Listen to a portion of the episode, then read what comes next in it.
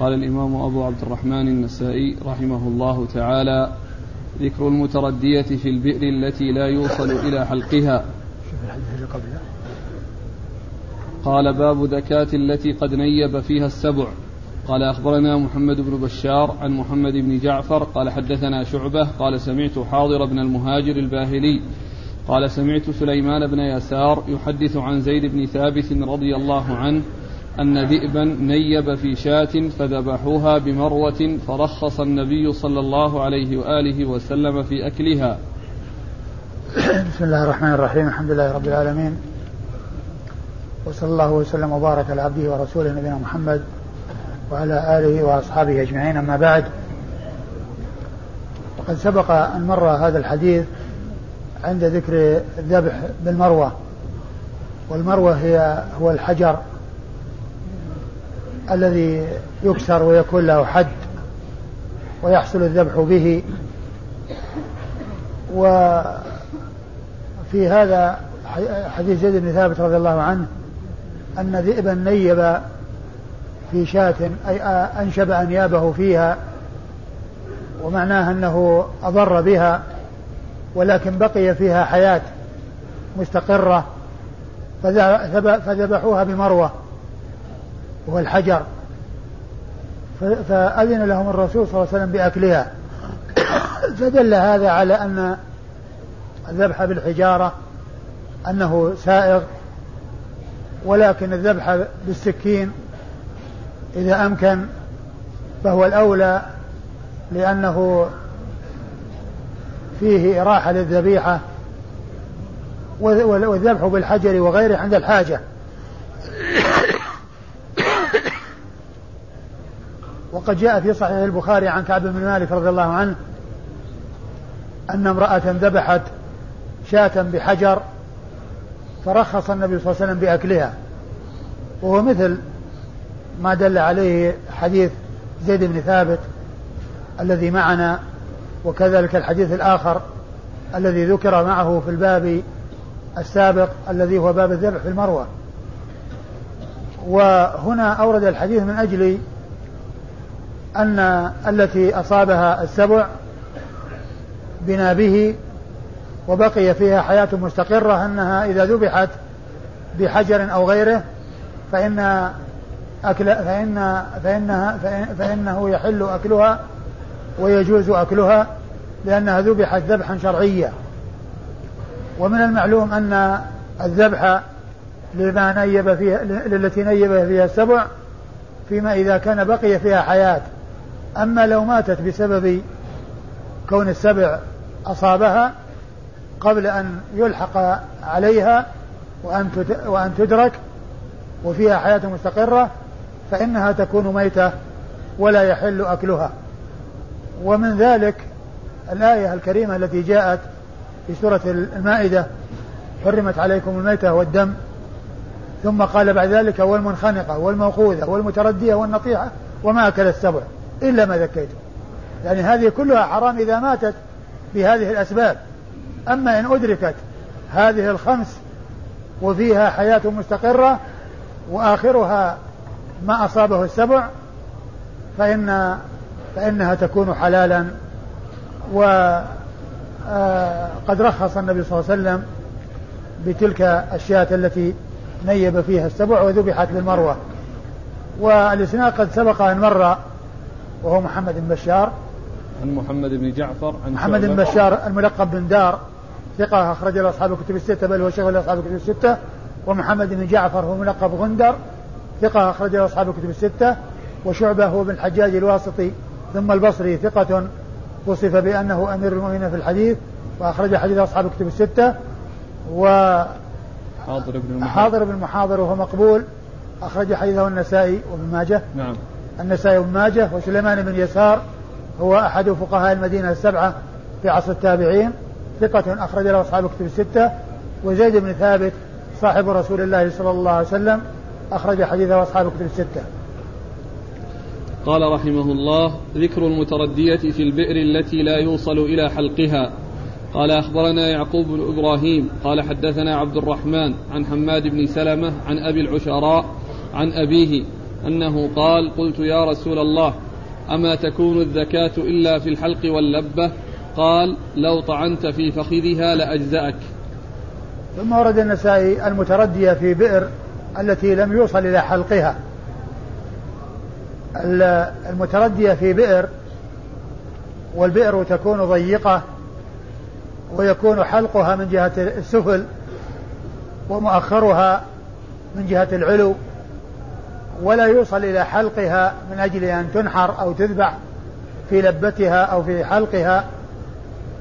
فهذا هو المقصود بالترجمة. أن الذبح يكون بالحلق ويكون باللبة وهذا هو الأصل. ولكن عند الضرورة يجوز أن يكون الذبح في غير ذلك مثل ما يكون بالنسبة للصيد وبالنسبة التي تشرد من الإبل ولا يقدر عليها إلا بأن ترمى فإن فإنها تحل بذلك للضرورة. والتي تردد في بئر ولم يوصل إلى حلقها لتذبح معه فإنه يجوز طعنها في فخذها وفي الشيء الذي قد برز منها. حتى يخرج الدم ويسيل وتكون بذلك حلالا. وهذا مثل الصيد الذي يرمى ويضرب من أي جهة من جهاته سواء من مقدمة أو مؤخرة ثم يموت بسبب ذلك فإنه يكون حلالا كحمر الوحش والظباء وغيرها من الأشياء التي لو أدركت ذبحت مع حلقها. ولكنها إذا آه، رميت وأصاب ذلك مؤخرها أو مقدمها فإن فإنها تحل بذلك. أورد النسائي حديث أبي العشراء الدارمي عن أبيه قال قلت يا رسول الله ما يكون الذبح إلا في الحلق واللبة؟ يعني أما يكون يعني استفهام أي أنه محصور في هذين الأذنين لأن هذا هو الذي يعرفه الناس. النحر يكون في اللبة التي بين العنق واليدين والذبح يكون في الحلق الذي هو بين الرأس والرقبة. ويجوز نحر ما يذبح وذبح ما ينحر. فسأل ذلك الصحابي رسول الله عليه الصلاة والسلام هل الذبح محصور في هذين الموضعين وهو اللبة والحلق؟ فقال لو طعنت لو طعنت. نعم لو طعنت في فخذها لأجزأك. لو طعنت في فخذها لأجزأك يعني عند الضرورة. لأجزأك عند الضرورة يعني حيث لا يتمكن من الوصول إلى الرقبة وطعنت في الفخذ وسال الدم وخرج فإنها تكون حلالا بذلك وهذا إنما هو للضرورة. والحديث فيه أبو العشرة عن أبيه وأبو العشرة مجهول ولكن يقاس على مسألة الرمي لما ند من البهائم وما شرد ورمي لأنه لم يقدر على آه، إمساكه وذبحه مع حلقه أو لبته. فإنه يرمى ويحل بذلك. لو مات دون أن يوصل إليه وأن يتمكن من ذبحه فإنه يحل بذلك. فهو يقاس يعني مثل هذا الحكم على ما شرد من البهائم ورمي لأنه لم يتمكن منه إلا بهذا. وقد ثبت ذلك عن رسول الله صلى الله عليه وسلم كما سيأتي في الحديث في الأحاديث الآتية.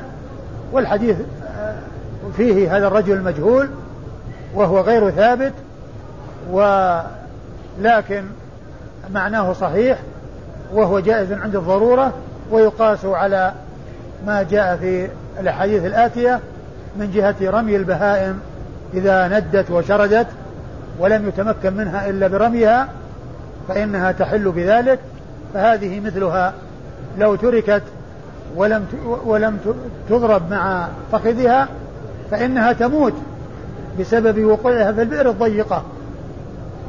نعم والإسناد؟ قال أخبرنا يعقوب بن إبراهيم. يعقوب بن إبراهيم هو الدورقي وهو ثقة أخرج له أصحاب الكتب الستة بل هو شيخ لأصحاب الكتب الستة. عن عبد الرحمن. عن عبد الرحمن وهو بن مهدي البصري ثقة أخرج له أصحاب الكتب الستة. عن حماد بن سلمة. عن حماد بن سلمة عن حماد بن سلمة بن دينار وهو ثقة أخرجه البخاري تعليقا ومسلم وأصحاب السنن الأربعة. عن أبي العشراء. عن أبي العشراء عن أبيه واختلف في اسمه وقيل أنه أسامة ابن أسامة ابن مالك ابن ابن قحطم نعم. أسامة بن مالك بن قحطم وهو مجهول وأخرج حديثه أصحاب السنن الأربعة وكذلك أبوه أخرج حديثه أصحاب السنن الأربعة. قال ذكر المنفلتة التي لا يقدر على أخذها. قال أخبرنا إسماعيل بن مسعود قال حدثنا خالد عن شعبة عن سعيد بن مسروق عن عباية بن رافع عن رافع رضي الله عنه أنه قال قلت يا رسول الله إنا لاقوا العدو غدا وليس معنا مدى. قال ما أنهر الدم وذكر اسم الله عز وجل فكل ما خلا السن والظفر. قال فأصاب رسول الله صلى الله عليه وآله وسلم نهبا فند بعير فرماه رجل بسهم فحبسه فقال إن لهذه النعم أو قال الإبل أوابد كأوابد الوحش فما غلبكم منها فافعلوا به هكذا. ثم ورد النسائي هذه الترجمة وهي المنفلتة التي لا يقدر على أخذها. نعم. المنفلتة التي لا يقدر على أخذها يعني الناقة أو أو الشاة التي تهرب ويتبعها الناس ولا يقدرون على أخذها ومسكها فإنه يجوز لهم أن يرموها ويصيبوها بالرمي حتى يمسك يمسكوها بذلك.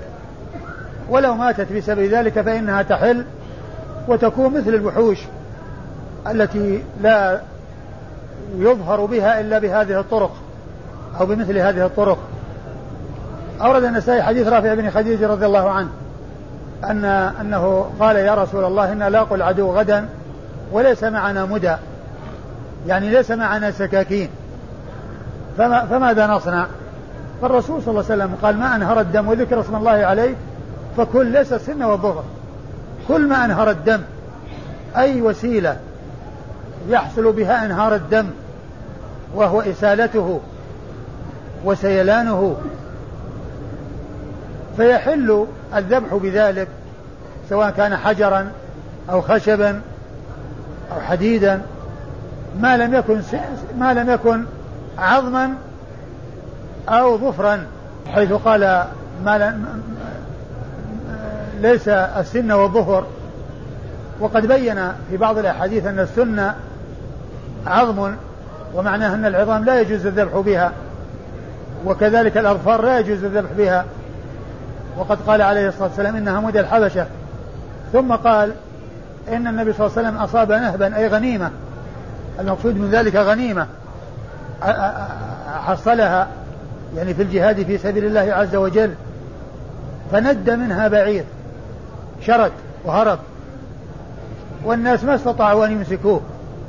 فرماه واحد بسهم فحبسه. يعني وقع بسبب هذه الرمية التي رماه بها.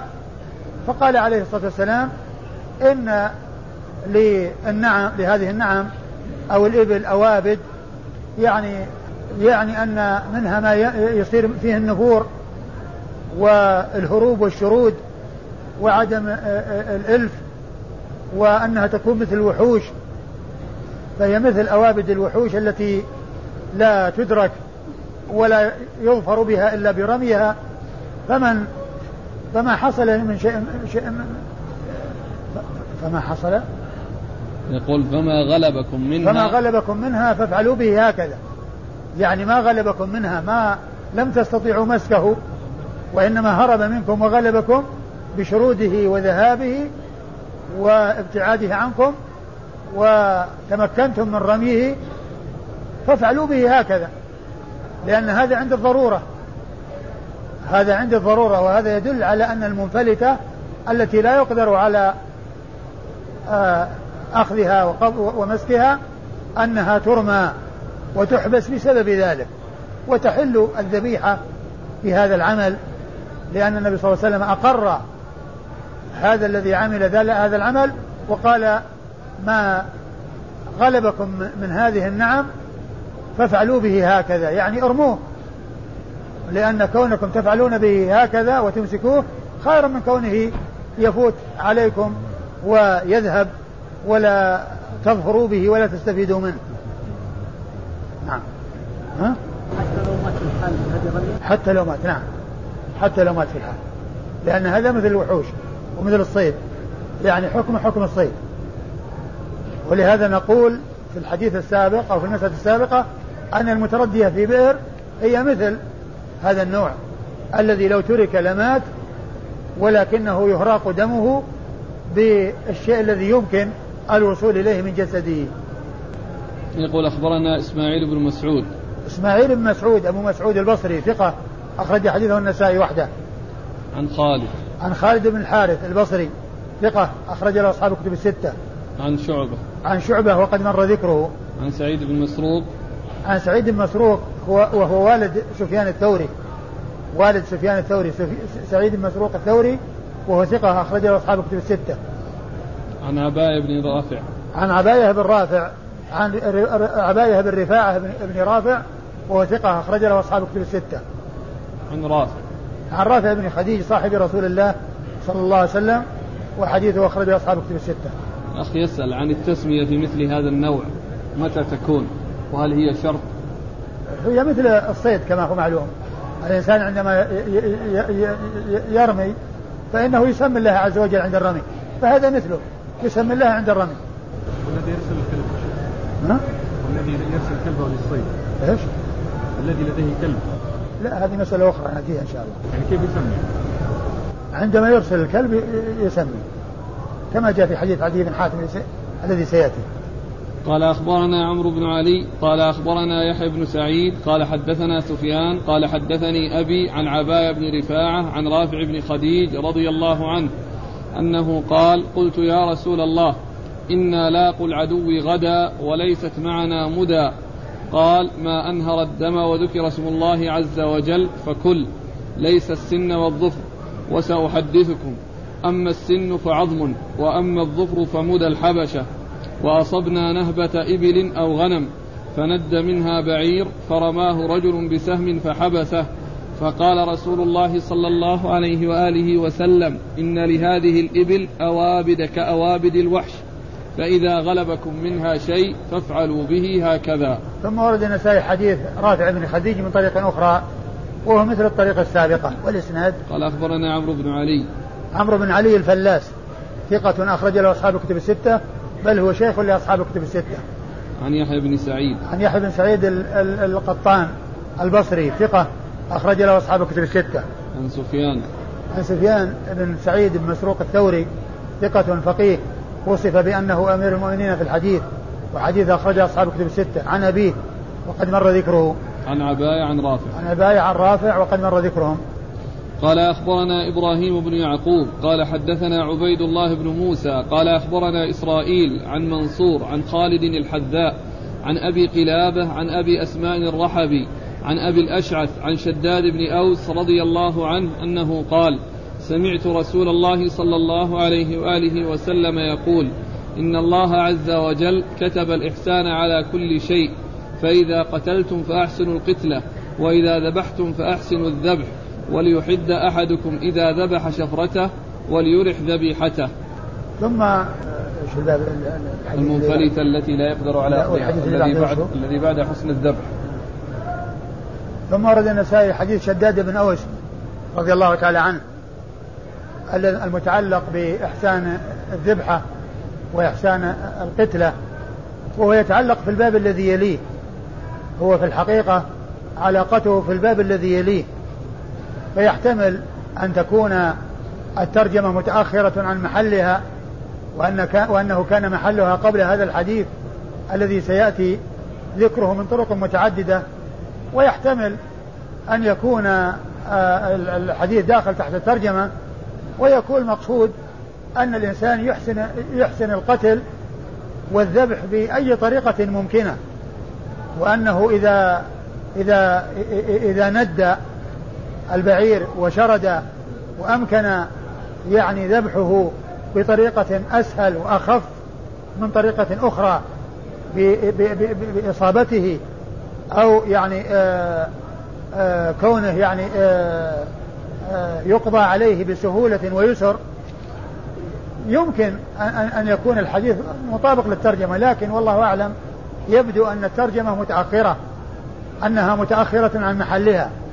وأن محلها قبل هذا الحديث لأنه يتعلق بإحسان الذبح يتعلق بإحسان الذبح. اللهم إلا أن يكون المقصود به يعني بعمومه وأنه مهما أمكن أن آه، يصار إلى حصول الذبح لمثل هذه الأوابد بطريقة أيسر وبطريقة آه، مريحة فإنها تكون مفضلة على غيرها ومقدمة على غيرها.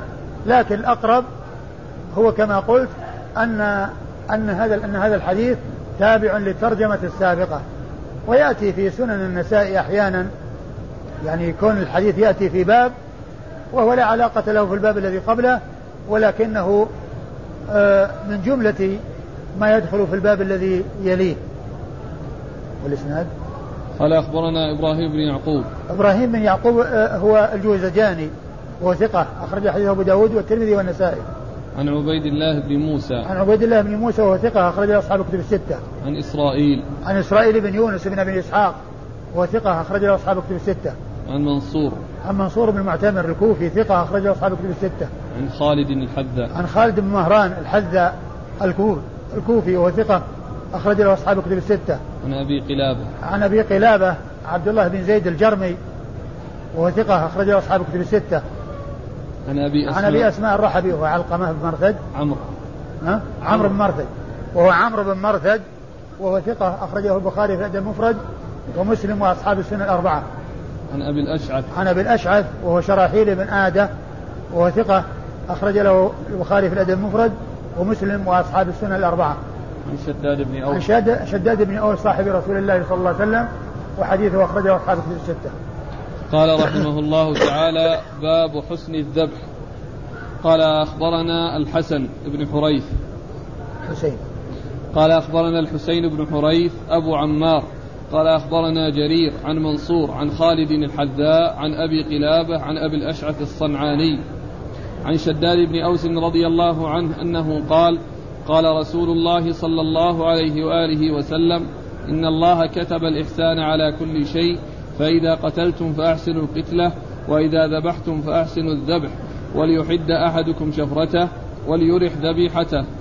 ثم ورد النسائي هذه الترجمة إلى حسن الذبح وهي أن الإنسان يحسن إلى الذبيحة بأن يريحها ويعمل على إزهاق نفسها بسهولة ويسر ولا يذبحها بآلة كالة فيتعبها ويؤذيها بل يحرص على أن يذبحها بوسيلة حادة وإذا كان وينبغي له أيضا أن يشحذها أو أن يعني يجريها على حجر أو على حديد مما يحصل به كونها تكون حادة ولا تكون كالة آه، يحصل بها إتعاب الذبيحة وتعذيبها. وأورد النسائي حديث شداد بن أوس حيث قال رسول الله صلى الله عليه وسلم إن الله كتب الإحسان على كل شيء. كتب الإحسان على كل شيء. ثم ذكر أمثلة مما يكون عليه الإحسان فقال فإذا قتلتم فأحسن قتله. يعني شخص يستحق القتل اقتلوه وأزهقوا روحه بسهولة ويسر بدون تعذيب.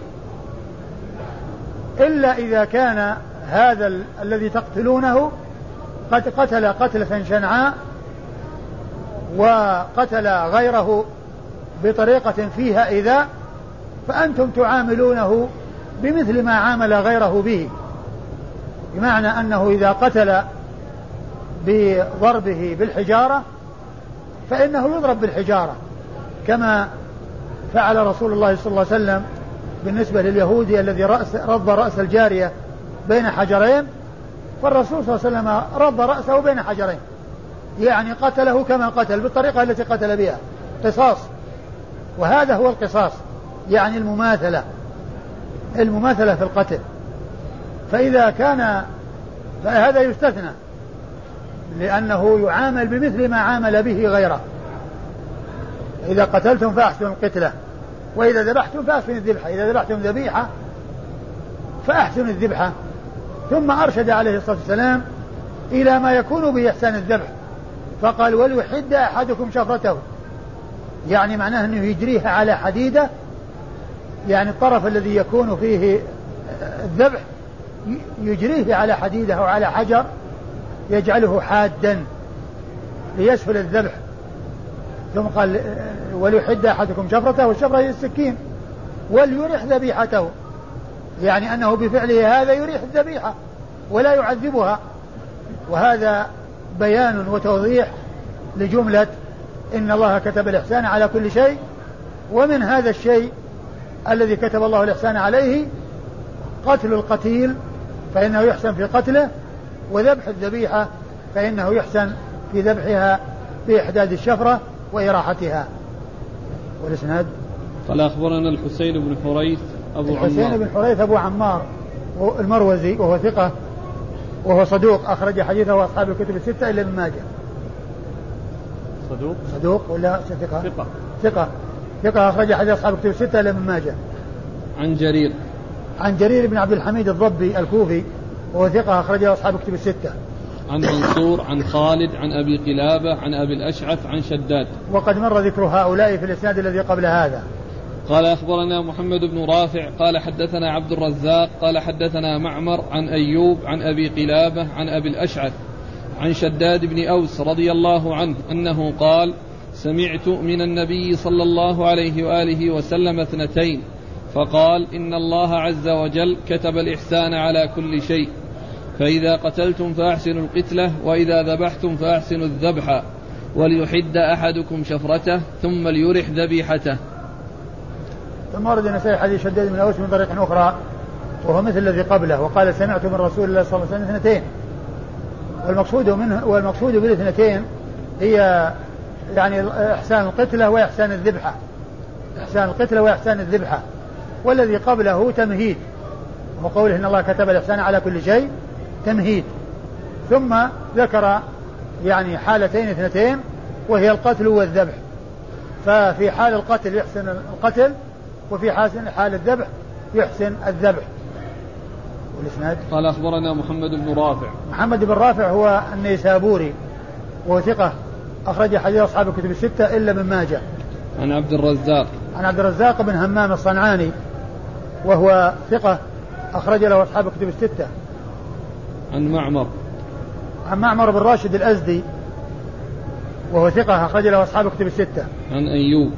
عن أيوب بن أبي تميم السختياني وهو ثقة أخرج له أصحاب الكتب الستة.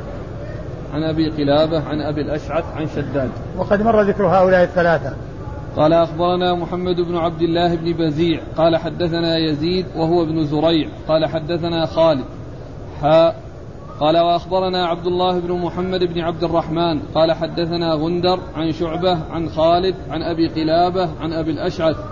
عن شداد بن أوس رضي الله عنه أنه قال اثنتان حفظتهما من رسول الله صلى الله عليه وآله وسلم إن الله عز وجل كتب الإحسان على كل شيء فإذا قتلتم فأحسنوا القتلة وإذا ذبحتم فأحسنوا الذبحة فأحسنوا الذبحة ليحد أحدكم شفرته وليرح ذبيحته.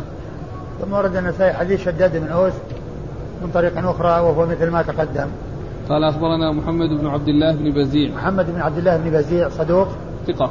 ثقة أخرج له من؟ مسلم والترمذي والنسائي. ثقة أخرج له مسلم والترمذي والنسائي. عن يزيد هو عن بن زرع. يزيد وهو بن زريع ثقة أخرج له أصحاب كتب الستة. عن خالد.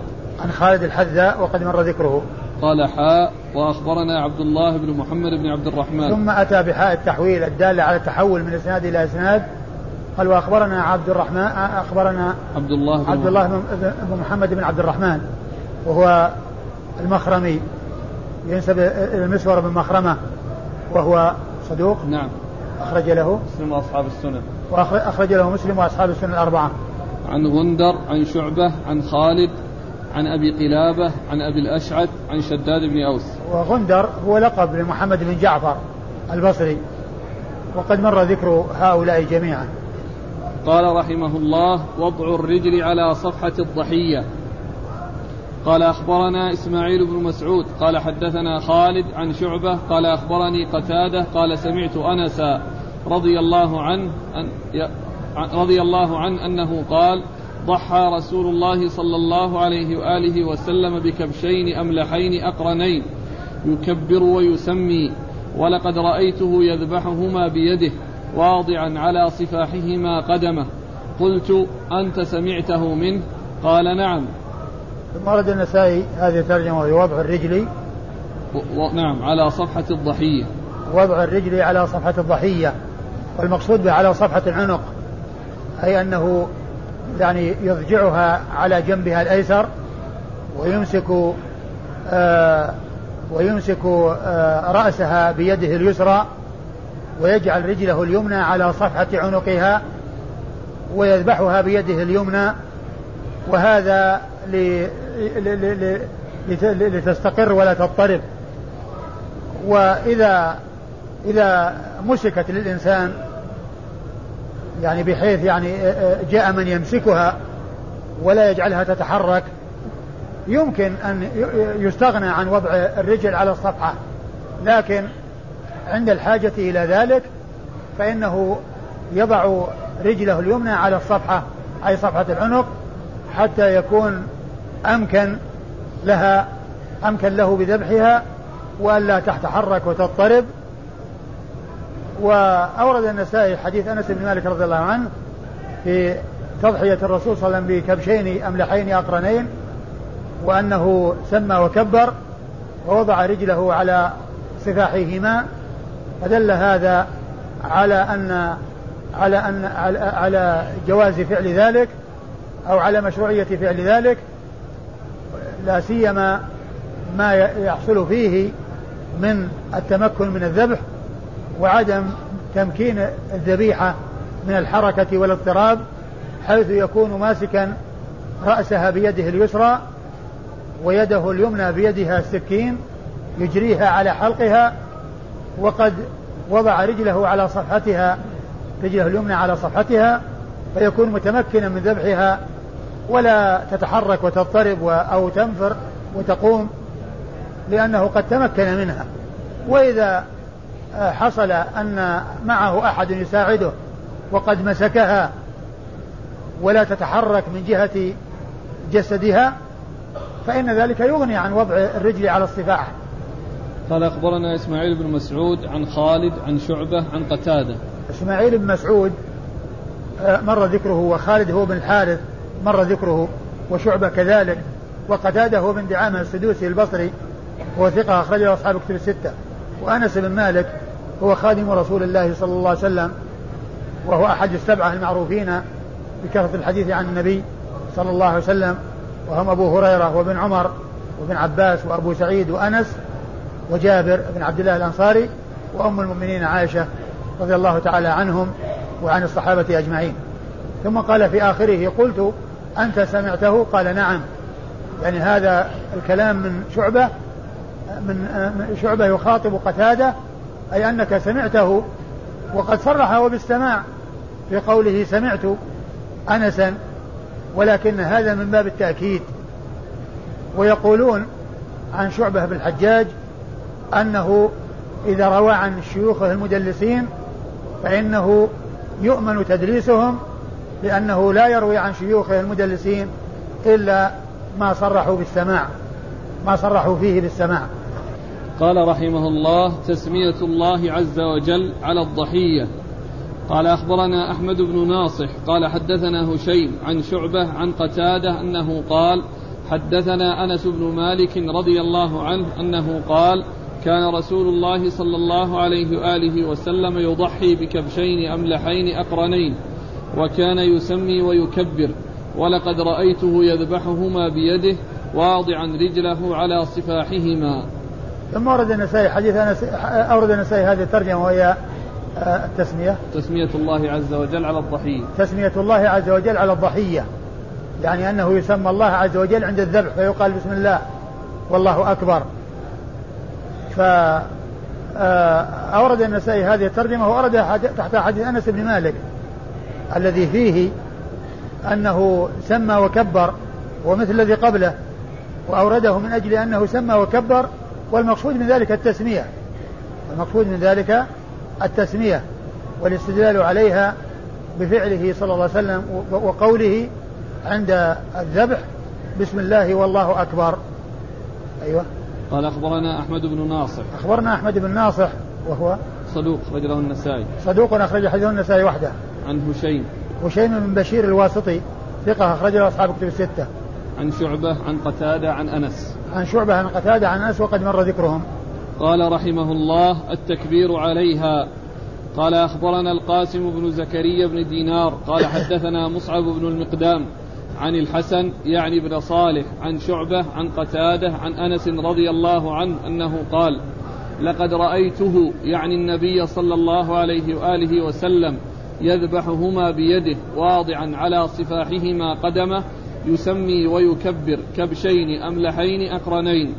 ثم ورد النسائي حديث الترجمة هي التكبير عليها على الضحية. يعني الحديث جاء فيه التسمية والتكبير. أورد تحت كل ترجمة حديثا من طريق من تلك الطرق.